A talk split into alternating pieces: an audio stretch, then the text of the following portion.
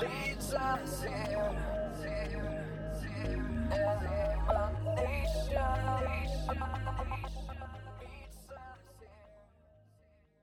Sometimes after worship, there are a couple things that happen that you may or may not be aware of, and so I'm going to pull back the curtain here. Uh, number one, if my glasses fog up, that tends to tell me, okay, wow, we've been working really hard up here uh, at this whole worship thing. But the other part of that is I'm wondering sometimes if worship is maybe like Pilates and we should actually have a cool down period afterwards. So that's what you just experienced, okay? You talking to your neighbor and saying, hi, that was the cool down period, and now we're going to start to exercise again. Um, we made it to December, and for some of us, we're like, hey, I made it to the end of the year. And for some of us, we're like, ah, it's the end of the year. How did this happen, right? You're usually in one of those two camps. If you're the child, you're like, yay, we finally made it to the end of the year. And if you're the parent, you're like, ah, how did this happen? How did this get here so fast?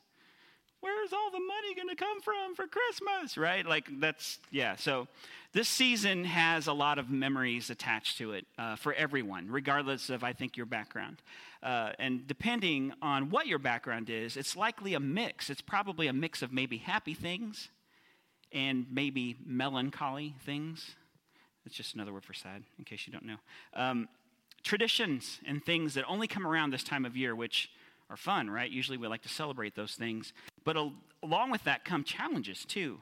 Uh, a couple of those might be missing somebody that you loved in this season um, or struggling with depression. Sometimes a season of celebration for some people will usher in a season of, of depression as well.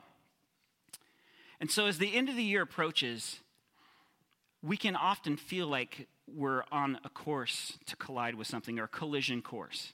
Uh, a collision of maybe the fun and the stress. And so, if you are someone that keeps a home and you've ever invited people into your home for something, then you know what that means. Like you are preparing for fun, but everything leading up to fun is stress. Or maybe a collision of joy, but also a collision of sadness too, because you're missing people. Or maybe a collision of like love the people that you love surrounding you, but then also the struggle of people you love surrounding you. You know what I'm saying, right? When people come in. And so there are a lot of collisions, a lot more collisions that await us in this season. But I don't think that we should be surprised by that. And that's really what I want to talk about today this collision of opposites. In fact, I think that that's actually one of the things uh, that makes the story of Jesus so compelling because the story of Jesus is wonderful. It's this wonderful collision of opposites. You have heaven meeting earth, you have God colliding with man, you have spirit made flesh, you have good triumphing over evil, right? Like, and those are just a few that I can think of. I could go on, but it's for this very reason that I want to take the next few weeks and just kind of maybe try to reframe how we think about this season of Christmas. Uh, and really, that idea of taking a moment and stepping back and reframing is all of what Advent is about. And if you're not familiar, Advent literally means coming. And so, what that is for us is each Christmas we celebrate the advent or the coming of our Lord by retelling the story of Emmanuel, God with us. The I am becoming flesh and dwelling among his people. Jesus as the fulfillment, guys, of so many promises in Scripture and many promises that have yet to be fulfilled, too. And so, as this season approaches, what we most of us probably imagine is something like this. Maybe not in pastel colors, but we imagine a nativity, right? We imagine the nativity scene. And if you're unfamiliar, like if you're here today and you're like, I don't even know this story, I'm unfamiliar, um, and some of you might say, well, that seems odd that someone wouldn't know the story, but the truth is, I've been surprised often with how many people maybe have never heard this story. And so, if you're unfamiliar with how this went down, we invite you to join us on Christmas Eve at 6 p.m. when we will retell this whole story uh, through special service of readings and, and through worship. But, guys, Advent is about so much more than baby Jesus, okay? It's about way more than baby Jesus. It's way more than uh, Charlie Brown trying to find the Christmas tree for the gang. It's about way more than heat miser and snow miser. Like, it's about way more than all those things. Advent uh, has come to mean anticipation. Anticipation as we wait for what God has promised. Because the arrival of Messiah was just the beginning of that promise. And so let me ask you a question Have you ever been promised something wonderful? Anyone? Yes? No? Has someone ever promised you something wonderful? Like maybe uh, a date night. Like, oh, we're going to go out because, you know, we haven't been out for five years since we had kids, so it's time. It's like, all right, cool, that's awesome. So maybe that's the promise. Or maybe the promise was a vacation somewhere that you always wanted to visit. That's a pretty good promise. Or maybe it was a gift as a child that you were really, really wanting, or something that you were hoping for that you wouldn't, you thought you would probably never get. Um, one year, and my mom will remember this story. By the way, I don't know if I've actually said this or not. My mom actually goes to church here now, which is pretty cool. Jean Brown, you need to make sure you meet her afterwards. She's an amazing lady. Um, and all the weirdness with me, she's not responsible for that part. So, um, so one year, I was promised a bike for my birthday. And the way that this all happened was my neighbor had a bike, and I started riding it around the neighborhood. I don't know if he said, hey, yeah, you can ride it. Like, he probably meant once, but I was riding it a lot. And so it came to this point where that was sort of starting to get uncomfortable, you know? It's like, yeah, I would like to actually ride my own bike now, please. It's like, okay, sure, that's cool. So uh, my mom and dad said, yeah, we'll get you a new bike for your birthday. And so the weeks leading up to that, I'm sure that I drove my parents crazy. Like, oh, I can't wait to get this bike. It's going to be so awesome. I get to actually go to the store and pick it out myself. It's going to be amazing. I'm like looking through the Sears catalog at the different bikes that are there, thinking, oh, this one would be cool. This one would be cool. Like, just, you know how it is, right? Like, you're just excited and it's awesome. You've been promised something and you were waiting for it. And so, leading up to that day, I remember we got in the car. It was my mom and my sister Jackie and I. And we went down to the venture store that no longer exists at North Oak and Vivian. And we walk in there to their immense bike section, right? And so I'm walking through the toys and I'm really getting distracted because they had lots of really cool stuff that I wanted, but I am, I am focused, I'm determined, I'm headed to the bikes. And so we go back to the bikes and there it is. All black. The Huffy Bandit. Right? Now, there's a few things that you need to realize here with the Huffy Bandit. Number one, Smokey and the Bandit was like huge at that point. So anything called Bandit was just kind of automatically cool with kids. Okay, like, okay, he drives a really cool car. I mean, like, yeah, it's black. It even, the letters are gold, just like on this. Like, that's awesome.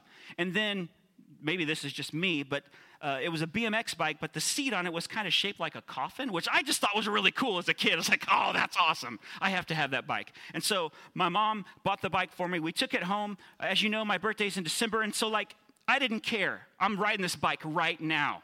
I'm going outside. And so I remember it riding up and down the street on that bike, freezing, right? Like, oh, I gotta ride this bike. This is awesome, right? I was in, I was all in until finally I couldn't feel my hands.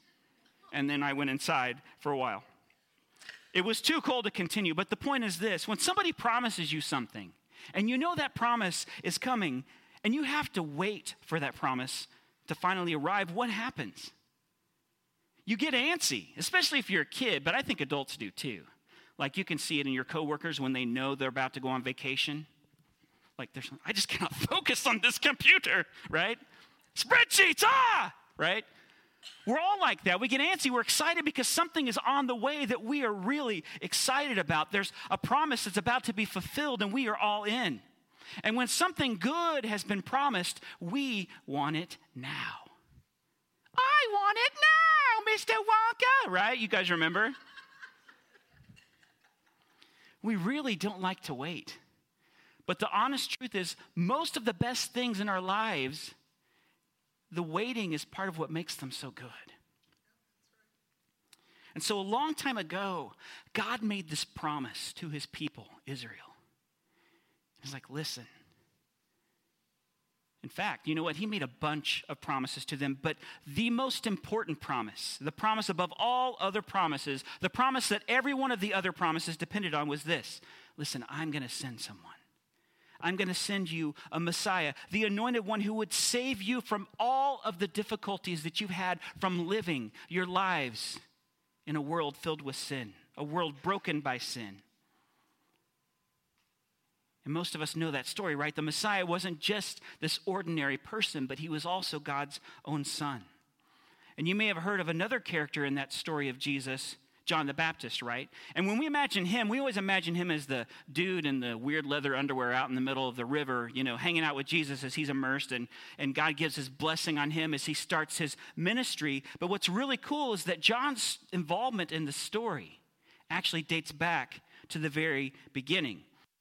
When John the Baptist was born, his father Zechariah, he was the chief priest at that time, and he recognized something was happening, and it was different than anything that had ever happened before. That all of those years of waiting and waiting and waiting and waiting, and is this it? No, waiting and waiting. All of those years were about to be finally over. And somehow God gave him this special understanding that his son, John, was going to prepare the way for that promised Messiah. And so Zechariah celebrated that God was about to fulfill his promise. And here's what he said. This is in Luke chapter 1, verses 68 and 69. Zechariah said this Blessed be the Lord God of Israel, for he has visited and redeemed his people and has raised up a horn of salvation for us in the house of his servant David.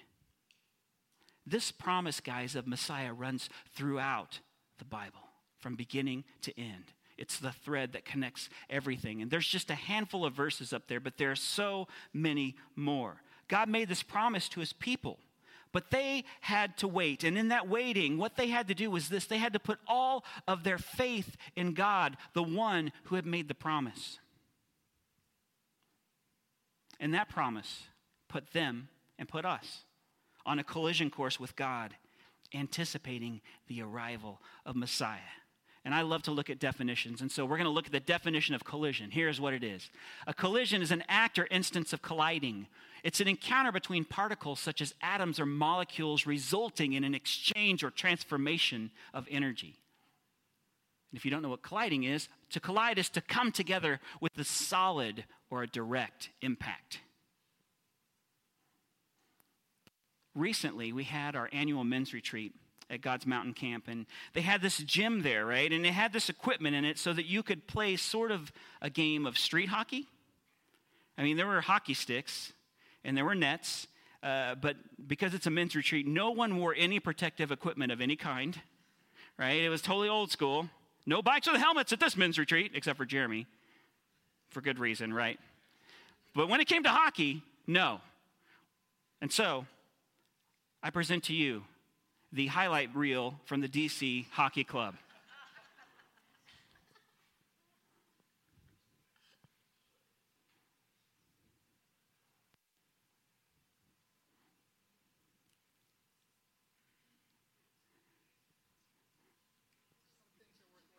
Yeah, this is planned right? Building up your faith right now. Something collided back there, I think.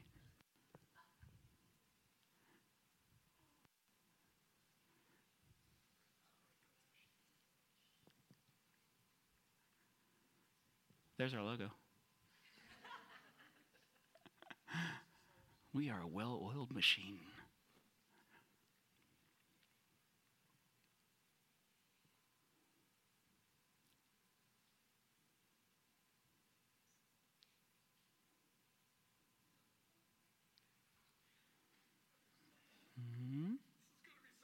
It is. You're going to love this.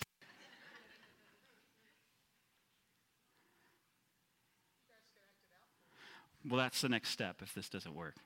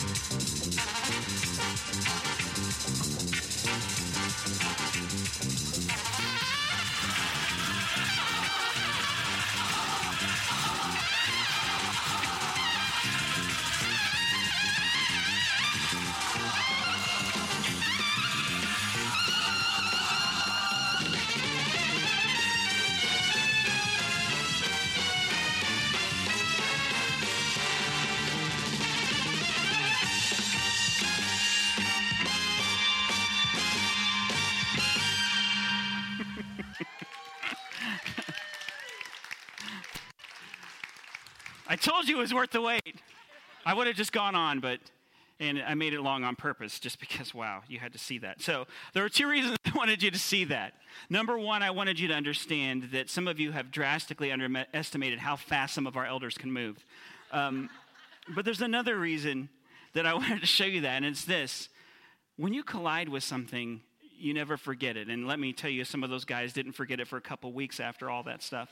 When you run into a wall, or to a floor or to a person at full speed, you're going to remember that maybe forever, actually, right? So, now back to what we're talking about here. That's the whole point of Jesus, guys.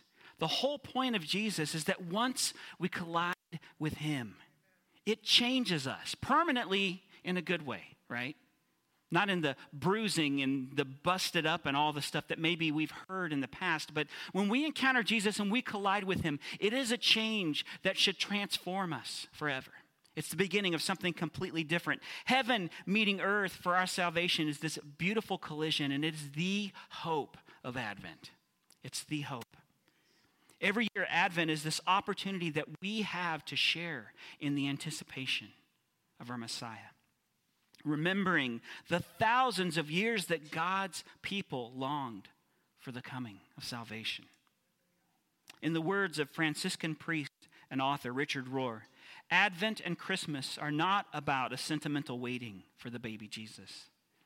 The manger is cute, guys, and it's endearing, and there's nothing wrong with celebrating that. I think that that's fine. The birth of our Savior is something that's worth celebrating, but we have to remember Jesus is no longer a baby. He grew up to become a man that lived a perfect life in the eyes of the Father, and then he gave up that life on our behalf to fulfill the promise of one who would make a way for us to again have eternal life and relationship with God. Advent is the time that we focus our expectation and our anticipation on the adult Christ, the cosmic Christ. And you're like, cosmic? What? Why would you use that word? Listen, John 1 14, Messiah who is God's word made flesh. What's that about? Who will return to gather his disciples? Matthew 24. What would that look like? Or how about who is holy, Lord God, ruler of all, who was, is, and evermore shall be? And that's a song that's being sung right now around the throne by all manner of beings and creatures.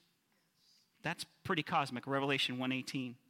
And you should take the time to read those passages in their surrounding context because there's stuff that's happening there that is far, like far outpaces the imaginations of Stan Lee, Jack Kirby, or any guy you want to throw in the hat right there, okay? We're talking cosmic. And the very name of Jesus in Hebrew, pronounced Yeshua, means salvation.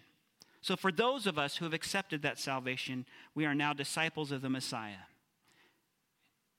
he challenges us. He challenges us to empty ourselves, to lose ourselves, and to surrender to him our very lives. And as disciples, we are commanded to be ready and to be watchful for his return. And so, what this is, it's a simultaneous state of anticipation and preparation that we call hope. And when you hear the word hope, you might be tempted to think, that that's the same thing as optimism. You know, somebody uh, that's optimistic would be looking forward to every situation, only seeing the best outcome, right? An optimist. And we all maybe have, maybe you are an optimist, or maybe you have an optimist that's in your life, but they just look at the circumstances that are ahead and only see the way that they could work out for the best. But as we've been studying now, guys, for about three months, biblical hope is never focused on circumstance. One of the things that encourages me in the Bible is that the people that are there are real people. Real people that I can identify with because even their questions and their doubts are on full display as they wrestle with waiting. They wrestle with it. In fact, hopeful people in the Bible often recognize that there is no immediate evidence that things will get better, but you choose hope anyway. Human beings, guys, are fickle. We're forgetful. Uh, we can often take the Janet Jackson attitude of, What have you done for me lately? Right? Ooh, yeah. That's us. We're easily distracted. Squirrel, right? Like I just demonstrated. See? See what I did there? We do. We're fickle. We're forgetful. We take this attitude that we just want what's next. What's next, God? What are you going to do next? What's the next thing? Listen, He's already promised us what's next. And that's why it's important for us to look back and to remember what God has not only done in our lives, but the lives of His people. And frankly, that's why looking at Scripture and reading and studying Scripture is so important for us. We have to dig in there and we have to be transformed by that word. But part of what that word does is it tells us listen, we've been here before. You're not alone. This isn't the first time that something like this has happened. And throughout this whole thing, God has been there and He is faithful from beginning to end. We see this over and over again in Scripture. Many of those major characters have moments where they face this challenge and they look back at this promise or a time when God provided to remember what He has done. Professor Tim Mackie of the Bible Project sums it up this way, and this is great. I think it's fantastic. He says, It's God's past faithfulness that motivates hope for the future. You look forward by looking backward, trusting in nothing other than God's character. When we hope, we're trusting in someone. We're not trusting in providence or luck or for everything to break our way or to go the very best. We are trusting in God's character. And the author of Psalm 39 wrestled with this idea the idea of living upright for God while all of the world around him seemed to be going to pot and like focused on uh, wealth and power and basically exalting themselves. Wealth and power to secure their own futures. And here's what the psalmist says in 39 7. And now, Lord, for what do I wait? My hope is in you. So let me ask you where's your hope today? Is it in your job? Is it in your home? Maybe your hope today has been in your relationships or your retirement plan. As we all know, none of those things are ultimately secure. The only true security that we have is placing our trust and our hope in God because of the life and the death and the resurrection of Jesus. We hold in our hands something that's way greater than optimism. We hold hope in our hands. Peter called this collision with Christ a living hope. The impact of this advent causes us to be reborn into new and different people. People who live present but look forward in anticipation. People who look forward in hope based on Jesus, what he has done, but also, guys, what he will do. Because he will return. He will not be a baby that time. He will come as a king. So the hope we hold is long established as we wait for all of creation to be rescued and restored from evil and death once and for all. And in Hebrews 6, the author doubles down on this promise in an effort to remind us of this stability that we find in Jesus. And so he starts out, and it's kind of hard to understand, so I'm going to spell out the beginning for you and then we'll read a little bit of it. But he starts out by saying that God desired to more convincingly remind us of the unchangeable character of his purpose. So he guaranteed it with an oath. And just in case, he says, you're wondering if you can trust this, God's track record speaks for itself, right? If you look at Scripture, his track record is wonderful. Regarding the Messiah, as if that wasn't enough, God not only makes this promise here, but he also swears an oath. And here's the reason that he does that. In the Near Eastern culture, uh, often you would go to places and you would be representing someone. And so maybe uh, you would make a promise to someone. You'd be like, you know, it could be, we're going to give you some land uh, in exchange for some grain or different things, right? They'd be working together. And so you would go to that person and you would make a promise. But then, on top of that promise, like if they really needed you to confirm that, you would swear an oath. And what you would do is you would swear that oath on the name of someone that was greater than you. And so often it was on the king or on the emperor or whoever you happen to be representing. So if you're going into this other country, you know, I swear an oath on the name of the guy that sent me that if I don't come through on this promise, he will back me up. And so that's how contracts would often work in the Near East. And basically, that king or that emperor would be responsible to uphold whatever you agreed to if you died or if you didn't keep your word. So, here, given all that information, the Lord is saying, Listen, I guarantee this. I swear this oath on my solid record and my impeccable character. My promises always come true. And so, here it is. It's in Hebrews chapter 6, verses 18 through 20. So that by two unchangeable things in which it is impossible for God to lie, we who have fled for a refuge might have strong encouragement to hold fast to the hope that's set before us.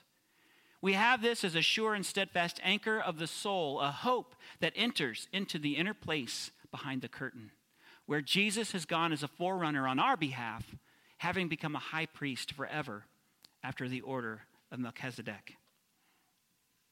In other words, in Jesus, our souls are secure. Yeshua did the work of salvation to make a way to the Father for us. And Jesus is the eternal anchor of hope that we can tether ourselves to. Regardless of our circumstances, God says, I will keep my promises. But they all start with Jesus. So we have to hold fast to him. So, with this Advent collision, we hold on to hope. We choose to wait in anticipation for a God who has promised us something something wonderful, guys. Something wonderful to come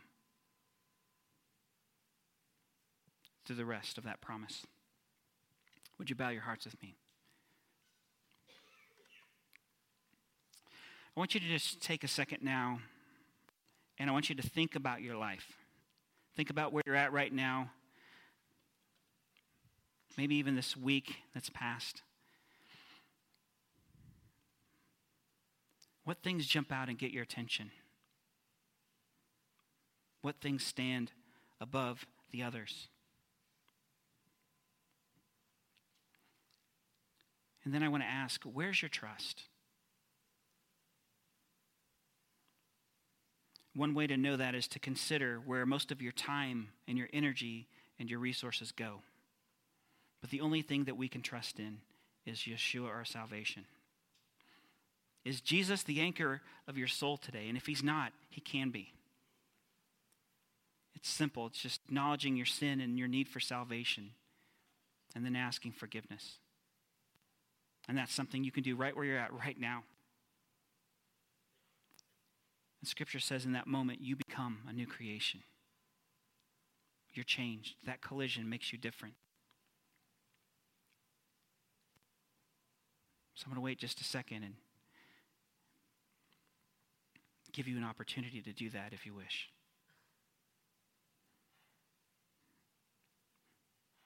To make that real, to acknowledge your sin, your need for salvation, and to ask God for forgiveness.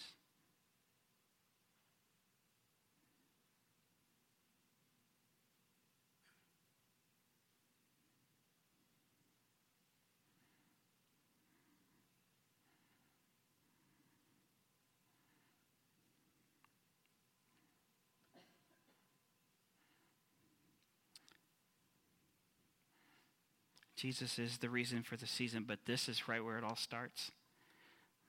A life of discipleship, following Jesus and turning from our old ways of living to new way of living hopeful. And maybe you're here today and Jesus is your anchor, but you struggle to hope. I want you to know this morning that you too can hit that reset button and find hope in Him. So if you're struggling today with anything, I want you to know that He can be the hope and the anchor. And it's not some hollow promise, it's holding on to what's real and authentic in the midst of whatever comes. Father God, we love you, and I thank you so much for all of the people who call this place their home and their community. And I thank you, God, for the anchor of your Son that you gave us, the link between you and us, the invitation for us to come into your presence as your sons and your daughters, cleansed from all sin, holy and righteous in your sight. Sometimes, Father, I know it's something that I take for granted. That gift that's been offered to me ever since I was a child. But God, I know that there's so many that need to know the truth of who you are and how much you love and how much you desire just to have that relationship with each one of your sons and daughters, with every one of the men and women that you've created on this planet. And so, Father, I pray that you would use each of the people that are here in this building and those that call this their community that may not be here today to bring people into you they will come to know the truth of your love and your forgiveness. That they could be freed from bondage. That weights of shame and guilt could be lifted from their lives. That they would find hope in you. And God, for anyone who's here today that may be struggling with something heavy or hard or difficult,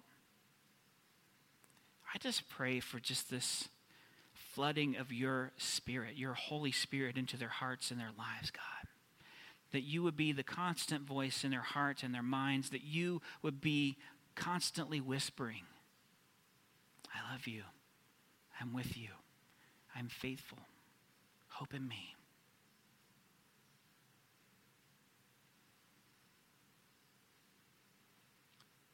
And God, as we go from this place today, I pray that you'd help us notice all of the areas and the moments and the little things that we may overlook, the places where you are constantly colliding with our world.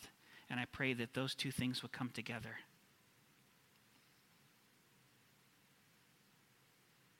That you could use us in that same way in the lives of others. We love you and we thank you. And all this is in your name.